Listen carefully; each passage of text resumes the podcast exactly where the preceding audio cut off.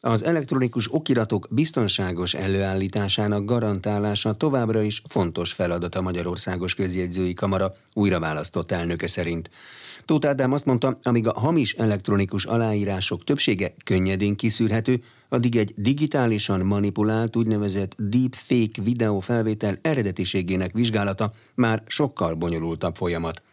A Magyarországos Közjegyzői Kamara elnökével Rozgonyi Ádám beszélgetett. Az elmúlt 15 év, ameddig lehetőségem volt elnökként működni, teljes egészében arról szólt, hogy az új eszközökre való átállását a közjegyzői gyakorlatnak el tudjuk sajátítani. Magyarán először az elektronikus aláírásokat honosítottuk meg, teljesen új elektronikus eljárást vezettünk be az elektronikus fizetési meghagyásokat, a központi ügykezelőrendszert alkalmazunk, ami tisztán és teljesen elektronikus, ezzel a gyakorlatilag a közjegyzői oldalon az eljárások teljesen elektronikussá váltak, és még egy végső lépcsőre várunk, ez pedig nem más, mint a e, tisztán elektronikus okiratoknak a megteremtése. Itt a legkritikusabb rész az az ügyfél oldali aláírás. Magyarországon az elektronikus aláírások rendkívül szűk körben elterjedtek. Lehetősége van mindenkinek az új személyigazolványnál elektronikus aláírást kérni, de az ismeret ismereteim szerint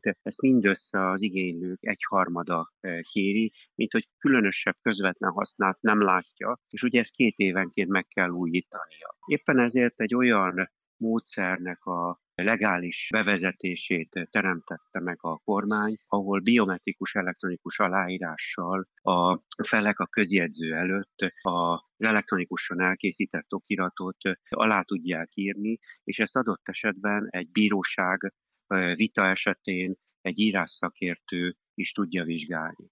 Természetesen vannak olyan okiratok, amiket nem lehet elektronikusan aláírni. Ilyenek például általában a végintézkedések, illetve a személy állapoti okiratok, ez egy Európai Uniós korlátozás. Másik ilyen lényeges kérdés, és ez már egy profutúró kérdés, hogy vannak olyan eszközeink, amikkel egyelőre a kontinentális magájog nem nagyon tud mit kezdeni. Teljesen laikus ismerőseim kérdeznek engem, hogy ha ők a mobiltelefonjukat kameraállásban állítják, és belemondanak egy végrendeletet, vagy ketten megegyező tartalommal megállapodnak egy filmfelvételen, akkor ez miért nem értékelhető érvényes okiratnak? Ennek alapvetően bizonyítási okai vannak egyelőre, de azt hiszem, és ezt a következő négy év fogja megválaszolni, hogy egy ilyen széles körben elterjedt eszköz használatnál is valamilyen szinten definiálnunk kell ennek az eszköznek a,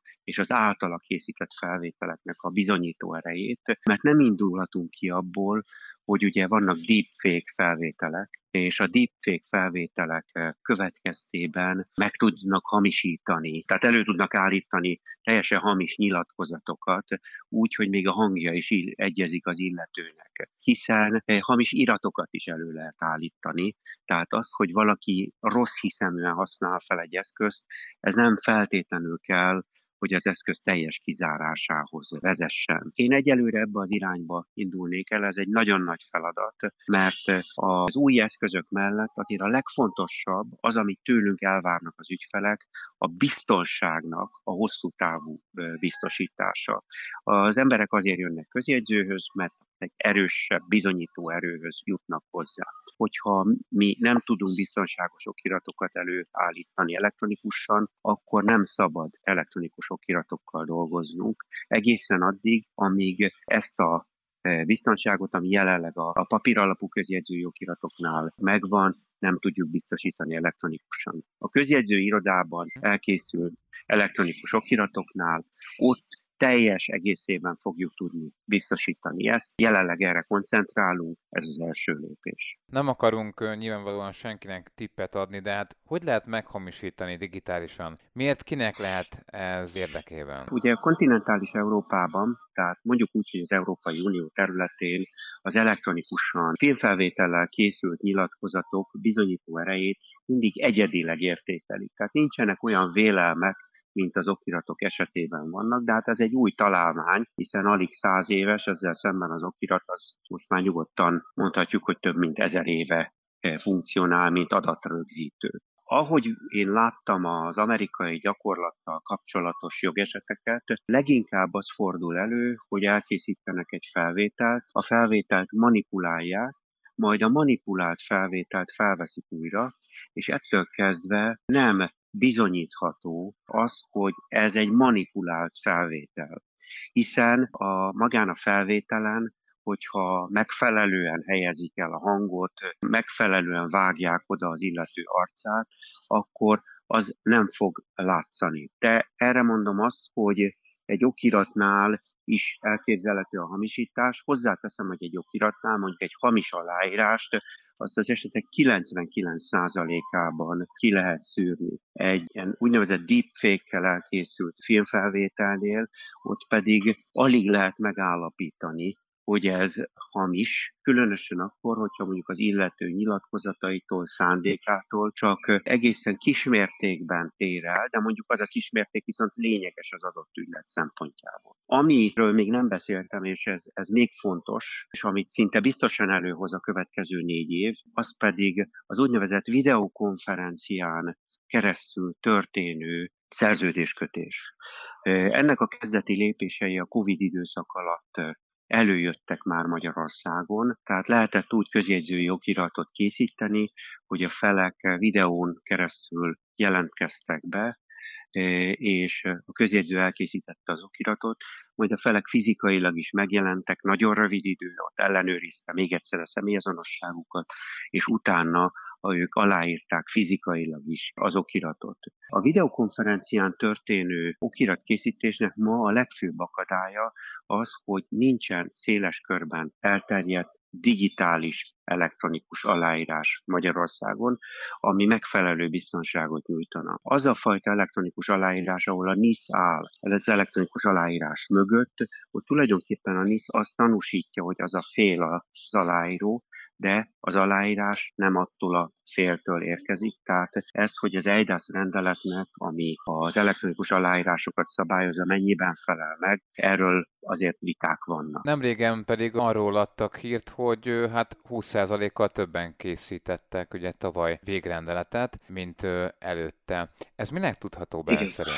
Hát én alapvetően három okot tudok ide sorolni. Az egyik az, hogy az elmúlt 30 évben, mondjuk úgy, hogy a rendszerváltás óta borzasztóan megváltozott a vagyoni szerkezet. Tehát én, amikor 25 évvel ezelőtt elkezdtem, megnyitottam a közjegyző irodámat, vagy 29 éve bekerültem a karba, akkor egészen más, tehát egy állami bérlakás volt, amit időközben megvettek, egy darab használt vagy régi autó volt, és egy darab általában az OTP-nél vezetett számla. Ez már a teljesen megváltozott, nagyon heterogén vagyonok vannak, üzletrészek, követelések, tartozások, nagyértékű ingóságok, széfek, külföldi vagyon is nagyon gyakran van a hagyatékban. Tehát egyrészt meg, tehát más lett a vagyon is, tehát volt egyfajta vagyonosodás, egy középosztály felé történő elmozdulás az elmúlt években, Másrészt pedig a Magyarországon ugyan most az elmúlt két évben csökkent a vállások aránya, és, és azt lehet látni, hogy sokkal több házasságot kötöttek az emberek. Azért még mindig nagyon sokan élnek élettársi viszonyban, és nagyon sokan élnek úgy, hogy nem az első kapcsolatukban, és mindegyik kapcsolatból vannak gyerekek. Erre a helyzetre Jött a Covid, ahol naponta hallottuk, hogy hányan kerültek kórházba, naponta hallottuk, hogy hányan vannak lélegeztetőgépen, hányan haltak meg, és ez nagyon hosszú ideig egy hullámzó, de időnként kétségbejtően növekvő szám volt. Tehát mindenki elgondolkozott azon, még ha nem is szívesen, hogy az emberi élet véges, és mi lesz a vagyonával. És a felelős gondolkodás az oda vezette az embereket, hogy rendezni akarták a vagyonuk sorsát, elsősorban azért, hogy ha ők meghalnak, akkor béke legyen a családban. Az élettársi kapcsolatok tekintetében pedig ez nélkülözhetetlen, hiszen az élettársak törvényesen egymástól soha nem örökölnek. Tehát ha valakit szeretek, és nem élünk házasságban, akkor szükségszerű, hogy végrendelkeznem kell a javára, Én ezekre az okokra vezetem vissza a 20%-os növekedést. Online végrendelkezni, ez fikció már, vagy valóság? Ez teljesen kizárt az online végrendelkezés. Ma tiltják is az európai szabályok, tehát ez az, amire az előbb is utaltam, hogy még elektronikus okirat formájában sem engedélyezett nem Magyarországon, az egész EU-ban a végrendelet, mert ez az egyetlen olyan okiratunk, ahol az érvényesülés biztosan akkor következik be, amikor a kiállító személy, vagy nyilatkozatot tevő személy már nem él. Éppen ezért itt a hagyományos biztonsági elemek, ahol nagy biztonsággal mozgunk olyan pályán, hogy tudjuk vizsgálni a hamisításokat, tudjuk vizsgálni azokat a csalásokat, ahol valaki vagyonhoz akar jutni. Ez a gyakorlatunk már megvan. Ezzel szemben sem az elektronikus okiratra, sem az online tehát végrendeletre jelenleg nincsen gyakorlatunk. Úgyhogy ez a jövő kihívása, abszolút nem mondom azt, hogy ez kizárt és soha nem lesz ilyen, de a mai nap az eszközeink még mindig korlátozottak, de az a jó, hogy az ember türelmetlen, és újat és újat akar, ami könnyíti az életét. Tehát előbb-utóbb nyilván a végrendeletek tekintetében is megteremthető már az a biztonság, amivel egy elektronikus okiratban foglalt végrendeletet, és ezáltal egy online felvett végrendeletet el lehet majd készíteni. Tóth Ádámot, a Magyarországos Közjegyzői Kamara elnökét hallották. A jogszabály előkészítési folyamatok megalapozottságához járul hozzá tudományos igényű kutatásaival a Mádl Ferenc összehasonlító jogi intézet, amelynek tevékenységi köréhez tartozik a jogtudományi alkalmazott kutatás és alapkutatás, valamint a többfunkciós nemzeti és nemzetközi hálózat kiépítése.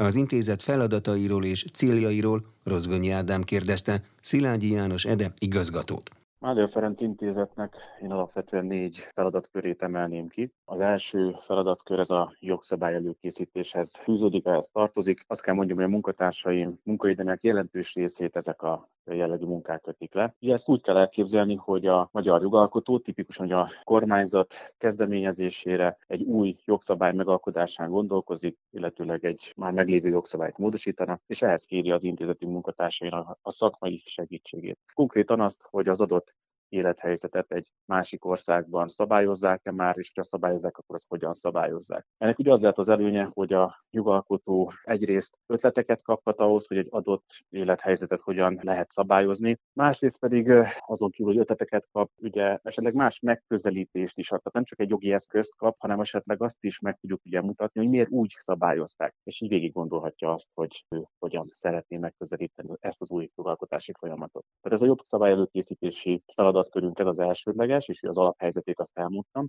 Itt még talán az lehet egy érdekes helyzet, ami egy, egy speciálisabb feladat ehhez kapcsolódóan, hogy nem egy jogalkotási feladathoz kapunk felkérést, hanem ahhoz, hogyha Magyarország egy jogvitába keveredik, mondjuk például az Európai Unióval, akkor az adott jogi helyzetre vonatkozóan kérik az intézet segítségét, hogy a vitatott ügyet miképpen közelítik meg más országok. Ebben az értelemben egy kicsit olyan, mintha a védelem oldalán lépnének fel a munkatársaink, ugye nem nyilvánosan természetesen, hanem csak háttérben szakértőként, és segítünk jogi érveket keresni, találni a kormányzat számára. A jogszabály előkészítési feladaton túl, amely munka ugye alapvetően egy bizalmas munka, tehát ez az, ami kevésbé látszik a társainknak a tevékenységéből, holott csak összefoglaló jelentésből a két és fél év alatt egy 7000 oldalnyi hát anyagot tettünk le a jogalkotó asztalára. Van egy nyilvános feladatköre, illetve feladatkörei is a Nádor Ferenc Intézetnek. A nyilvános feladataink között, ami látható, hogy egyrészt részt veszünk a tudományos diskurzusban. Hogy mit kell itt ezen érteni? Azt kell érteni, hogy ugye a tudományban a már meglévő joganyag kapcsán van mindig ugye egyfajta vita, szakcikkek formájában jelenik ez meg, konferenciák formájában, könyvek formájában jelenik ez meg, és ezen tudományos diskurzusban részt vesznek a munkatársaink is, tehát ugyancsak szakcikkek írásával, könyvek írásával, konferenciákon való részvételekkel. Az elmúlt két és fél évben egy ilyen karakteres téma volt például, ahol elég sok tanulmányt jelentettünk meg, az ugye a jogállamisági kérdés, hiszen ezzel a, az a feladatkör, amiben jelentősen hozzá tudtunk járulni kormányzati munkához. Illetve egy másik ilyen terület, ahol azt gondolom, hogy fontos eredményeket tudtunk felmutatni, ez például a különleges jogrendi jogalkotás. Nevezetesen, hogy ugye a 2010 óta kormányon lévő erőnek a jogalkotási tevékenységét nézzük, hogy az első ciklusban volt alapvetően az alaptörvény, illetve a legfontosabb jogszabályoknak a megalkotása volt napirendi ponton. A második ciklusban ugye az eljárási törvények voltak, nagyon karakteres jellemvonásai a jogalkotási tevékenységnek. A harmadik ciklus az pedig azt kell mondjam kicsit kevésbé tudatosan, de ugye a különleges jogrendet, azt hogy így mondjam, emelte ki, és azt gondolom, hogy itt azért fontos volt, hogy a Mádor Ferenc Intézet ebben a folyamatban is hozzá tudott járulni, illetőleg részt tudott venni. A tevékenységük, ha jól értem, akkor az jóval túlmutat a jogi tanácsadáson. Igen, azt lehet mondani, hogy túlmutat, igen, egyértelműen. Ugye a jogalkotási munka, a jogszabály előkészítés kapcsán azért fontos elmondani, hogy ott mi szakértőként veszünk részt. Tehát mi nem mondjuk meg azt, hogy hogy mi a helyes döntés a politikai döntéshozónak, tehát a jogalkotónak, legyen az egy rendelet, legyen az egy jogszabály. Mi egy szakmai vonalon szolgáltatunk, azt remélem hasznos információkat a jogalkotó számára, de nem biztos, hogy az a, az a helyes döntés, ha szabad így mondjam, amit a szakma mond, csak egy tisztán szakmai döntés, hogy jogilag az mi lenne a legegyszerűbb, a legszeg, dogmatikailag leg, leginkább lezárt, kerek válasz, az nem biztos, hogy egy politikai döntéshozónak egy jó megoldás, egy jó döntést eredményez. Tehát lehet, hogy egy dogmatikailag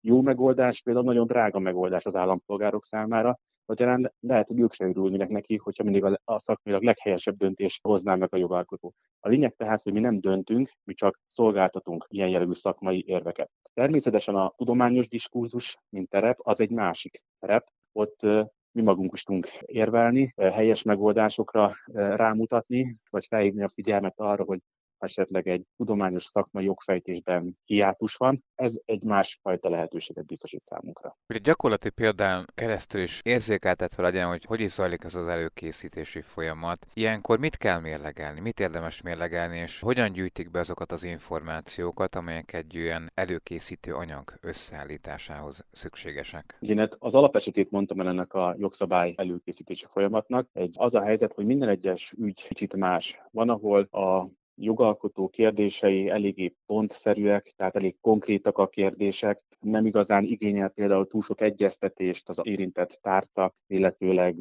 a intézetünk között. Van olyan munka, ami összetettebb, ahol kifejezetten fontos, hogy több körben is egyeztessünk az érintett minisztériummal. Maga ezek az egyeztetések ugye időközben is befolyásolják a kutatás tárgyát, ha szabad így mondjam. Tehát, hogy elég sokszínű maga a bejövő feladat is a jogszabály előkészítés égisze alatt, és ennek megfelelően ugye az, hogy mit teszünk, az ezt befolyásolja, hisz a kérésnek megfelelően igyekszünk mi is eljárni. Itt van egyszerű feladat, amely ugye a külföldi joganyagnak a, az áttekintése és az ott a válaszok megtalálása, de van, amikor például a joggyakorlat után kell menni, és az már korán sem ilyen egyszerű, hogy egy másik országban az adott jogszabályt azt hogyan alkalmazzák, mennyire tölti be a feladatát az az adott jogszabály, milyen nehézségek vetődnek fel ennek kapcsán. A munkatársaink tehát a jogszabályok megismerésén túl a joggyakorlat után is kutatnak, gyakran az ottani jogirodalomnak a áttekintésével, de van olyan, amikor igyekeznek ugye hát konzultálni külföldi kollégákkal. Ezért is nagyon fontos az intézetünknek az a feladata, amely pedig a, eddig még nem nevesítettem, ez a nemzetközi kapcsolatoknak a, az ápolása, a szakmai kapcsolatokról van itt szó. Tehát amikor más kutatóműhelyekkel, egyetemekkel, szakmai fórumokkal felvesztük a kapcsolatot, hiszen ezek segíthetik azt, hogy még egy jogszabály előkészítésben is legyen kit megszólítani, kivel konzultálni egy adott kérdésről. Anélkül, hogy nem publikus részleteket elárulna, mi határozza meg most a jogszabály előkészítési folyamatokat a leginkább? Ugye azt láthatjuk, tapasztalhatjuk, hogy az életünket nagyban meghatározta, meghatározza a koronavírus járvány, illetve most kirobbant orosz-ukrán konfliktus. Nyilván, hogy erre az emiatt körvonalazódó, vagy már kialakult válságra ugye a kormánynak is reagálnia kell, és hát nyilván, hogy ez a jogszabály előkészítésben ezek a nem éppen kedvező folyamatok valamiképpen ugye leképeződnek, megjelenhetnek. Nem tudom, hogy ebből mi érzékelhető, vagy mi elmondható. Az a helyzet, hogy nagyon korai arról beszélni, hogy a előttünk álló ciklus a, a jogalkotás, meg mi lesz a fókuszában, mi lesz a középpontjában, hiszen ugye még az országgyűlés már csak most fog összeülni, megválasztani a miniszterelnököt, és lesz egy kormányalakításon, azt feltétlenül, hogy ezek után fog ugye letisztulni az, hogy a, a kormányzat az elkövetkező négy évben a jogalkotásban mit tervez. Tehát erről most nem nagyon tudok én magam mit nyilatkozni szakmai szinten.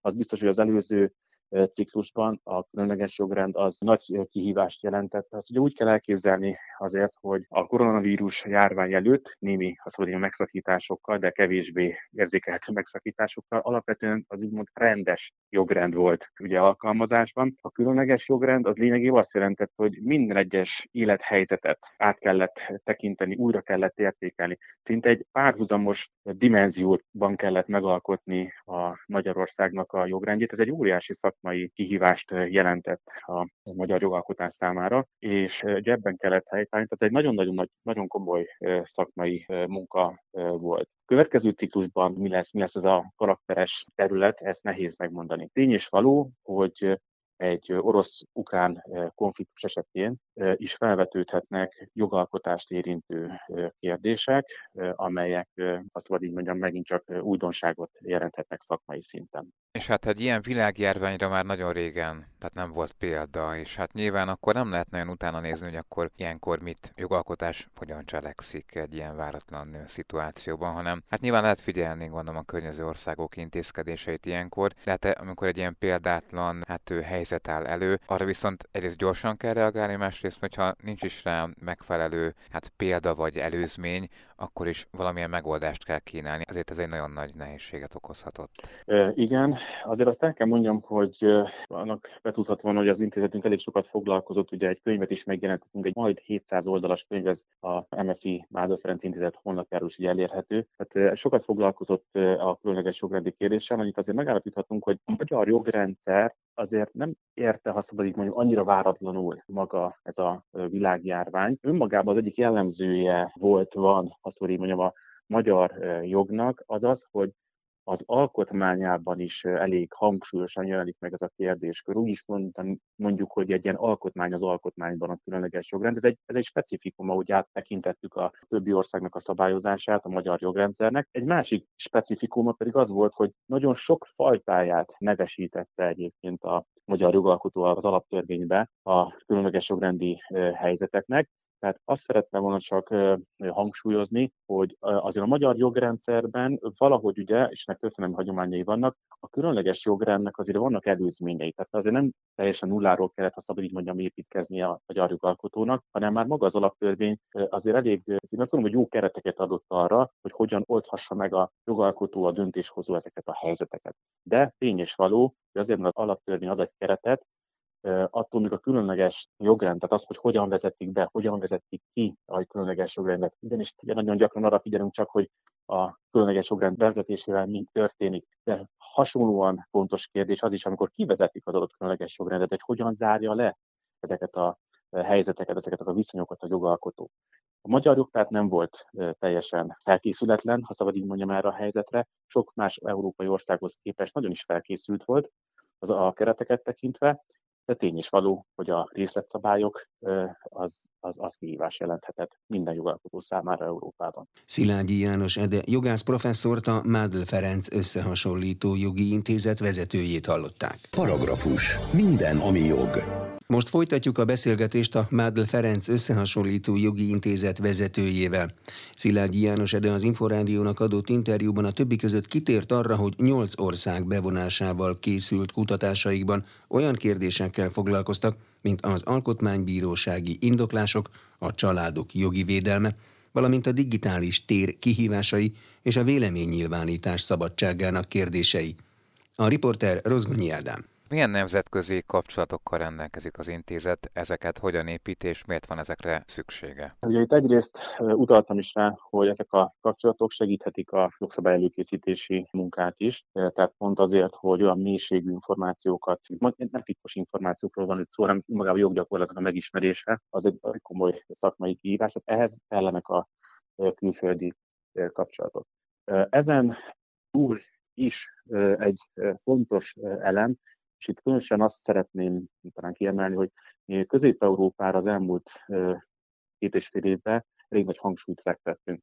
ugyanis itt érzékeltünk egy olyan helyzetet, egy, ha szabad így mondom, vákumot, hogy ezen, ebben a régióban tehát Visegrádi országok, Lengyelország, Csehország, Szlovákia, Magyarország, illetve délszláv országok, Horvátország, Szerbia és hasonló országok viszonylatában sokkal több kapcsolatunk van nyugati, nyugat-európai egyetemekkel, tudományos körökkel, szakmai körökkel, mint egymással. Miért problémás ez, ha szabad így mondom, kicsit köznyelven is megfogalmazva, mivel ebben a régióban nagyon sok hasonló kihívás ér bennünket. Az értékrendszerünk is azt kell látni, hogy nagyon hasonlít egymáshoz. És érdekes módon mégis keveset tanulunk egymástól. Miközben, még egyszer mondom, hasonló kihívások vannak, hasonló, gyakran hasonló fejlettségű országokról van szó, gazdasági, szociális értelemben. Tehát igazából ez egy, ha szabad így mondani, kihívás is lehet eh, számunkra, hogy egymástól tanulhassunk jogalkotásban, jogalkalmazásban. És ez a terület lényegében kiaknázatlan volt, mind szakmai, mind tudományos értelemben. Tehát visszatérve a kérdésére, ez egy jó szakmai lehetőség, jó megoldásokat lehet találni a nemzetközi kapcsolatokban és az ilyen szakmai együttműködésekben, és Közép-Európában pedig azt gondolom, és ezt, én azt láttam, hogy ezt bizonyította az eddigi kapcsolatépítésünk is. Ez egy kiaknázatlan terület volt, de megéri egymásra figyelni és egymással együttműködni. Mi a 2021-es évben kaptunk egy feladatot, ami a konkrétan a közép-európai tudományos együttműködést jelentette. Itt hét ország, illetve részben Romániát is beleértve nyolc ország bevonásával vettünk részt olyan kérdések kutatásában, mint például a alkotmányok értelmezése, az alkotmánybírósági indoklások területe, ez talán a legelvontabb a hallgatók számára, de például a családoknak a jogi védelme, vagy éppenséggel a internet adta digitális tér kihívásai, véleménynyilvánítás, szabadság, média pluralizmus vonatkozásában, vagy éppenséggel a vallási jelképeknek a eltérő megközelítései. Ezek voltak azok a témák, ahol ezt az együttműködést elindítottuk, és azt gondolom, hogy nagyon sikeres volt lényegében ezzel a programmal, illetve kiegészítő programjaival egy közel 300 jogtudóst, szakértőt tudtunk bevonni Magyarországból és a környező országokból. Ezeknek a eredményei egyébként természetesen a honlapunkon láthatók, mind könyv formájában, mind pedig onnan elérhető tanulmányok formájában, mind a különböző ilyen konferenciák formájában, illetőleg ott esetben voltak rádióinterjúk, nem csak Magyarországon, hanem külföldön is, tehát azt gondolom, hogy elég jól megkövethetően lehetett erre sort keríteni. Kedvet kapott egyébként a magyar kezdeményezésre például Lengyelország is. Ők egy magyar-lengyel kutatási platformot hoztak létre, és ebben ennek a felépítésében a magyar tudósoknak a megszólításában kérték segítségünket. Tehát úgy látom, hogy nem maradtunk példa nélküliek, hanem épp, hogy tudtuk segíteni más országoknak is az ilyen irányú tevékenységét. Végül, de nem utolsó sorban, miért választották a jogi intézet névadójának Mádul Ferenc néhai köztársasági elnököt? Ugye azt hozzá kell tegyem, hogy ezt a döntést természetesen nem az intézet hozta meg, hanem ugye az, az intézetet létrehozó kormányzat, de azt gondolom, hogy érthető okokból, hiszen ő azon kívül, hogy köztársasági elnöke volt Magyarországnak, ugye rendszerváltás utáni második köztársasági elnök, valójában ő egy tudományos értelemben is, és más más országok jogát érintően is, tehát jogösszehasonlítóként is egy elismert jogtudós volt. Tehát ő, mikor már köztársasági eh, elnök lett, akkor ő már egy befutott tudós volt, jogtudós volt eh, Magyarországon, eh, egy akadémikus, ugye ez a magyar tudományos rendszernek a csúcsát jelenti, az abszolút elitjét a tudósi körünknek. Így hát mi névadóként abszolút egy alkalmas személy volt hogy ezeket az értékeket, a jogtudományt, illetőleg a közjóért tevékenykedő hát ilyen tudósi attitűdöt képviselje, így hát egy kiváló választás bizonyult ebben az értelemben. Ha megengedi, azt is elmondanám, hogy a tavalyi évben egyébként egy évfordulós év volt Mádor Ferenc életében. Ez azt jelenti, hogy születésének 90. illetve halálának a 10. évfordulója, és a Mádor Ferenc Intézet e vonatkozásban is hát igyekezett helytállni, ami azt jelentette, és azt is jelenti az évfordulótól függetlenül, hogy mi igyekszünk a Mádor Ferenci örökséget, mint a munkásságot, mint életének egyéb aspektusait is ápolni, tovább örökíteni, felhívni rá az emberek figyelmét, hogy ez mennyire fontos. Ezért is van az, hogy megszülethetett az MTV-nak a közreműködésével egy dokumentumfilm, Mádő Ferencről, amelynek a bemutatójára járvány miatt az idei évbe kerülhetett csak sor. Erre a Magyar Tudományos Akadémiával együttműködve történt ez meg a MTA-nak a székházában. Illetőleg, hogy például emléktábla avatása is sort kerítünk, a járvány miatt megint csak az idei évben, viszont ezt szombaton, tehát Szlovákiában, májusban fogjuk tudni majd megtenni, vagy hogy emlékkönyv sorozatot indíthattunk Mádor Ferenc munkásságáról.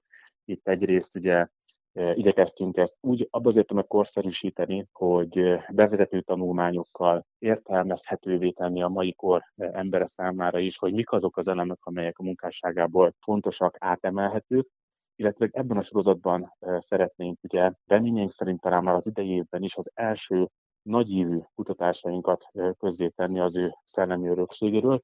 Lényegében egy kis monográfia formájában, amely az ő életét, munkásságát mutatja be. Úgy gondoljuk, hogy ez most már tíz évvel a halála után időszerű lehet. Most ugye tíz évvel vagyunk Mádol Ferenc halála után, és itt arra törekedtünk a elmúlt időszakban, hogy tekintettel arra, hogy Ferencet még ismerő emberek aktív életszakaszukban vannak, ezért erre igyekeztünk most a, ezt az örökségápolást, ha szabad így mondjam, most ráhelyezni. Azt gondolom, hogy sajátos jellege volt ennek a mostani hagyományápolásnak, hogy nem pusztán arról volt, hogy az emberek szerették volna meghallgatni azt, hogy ki volt Mádő Ferenc, hanem szerették volna elmondani, hogy ki volt Mádő Ferenc és ennek megfelelően alakítottuk azért a megemlékező évet is. Idekeztünk ugye a sajtó munkatársak bevonásával is összekötni a sajtó munkatársakat ezekkel a bizonyos szereplőkkel, hogy ők jelenjenek meg, ők mondják el az élményeiket, tapasztalataikat Mádő Ferencről, illetve ugye a, a, ez a dokumentumfilm is, ami készült, erre biztosított lehetőségeket. A kis monográfiának is szerintem nagyon nagy értéke az, hogy számos útismerő szereplő van a háttérben, hogy ez elkészülhetett. Tehát nem csak a levéltári anyagok, nem csak a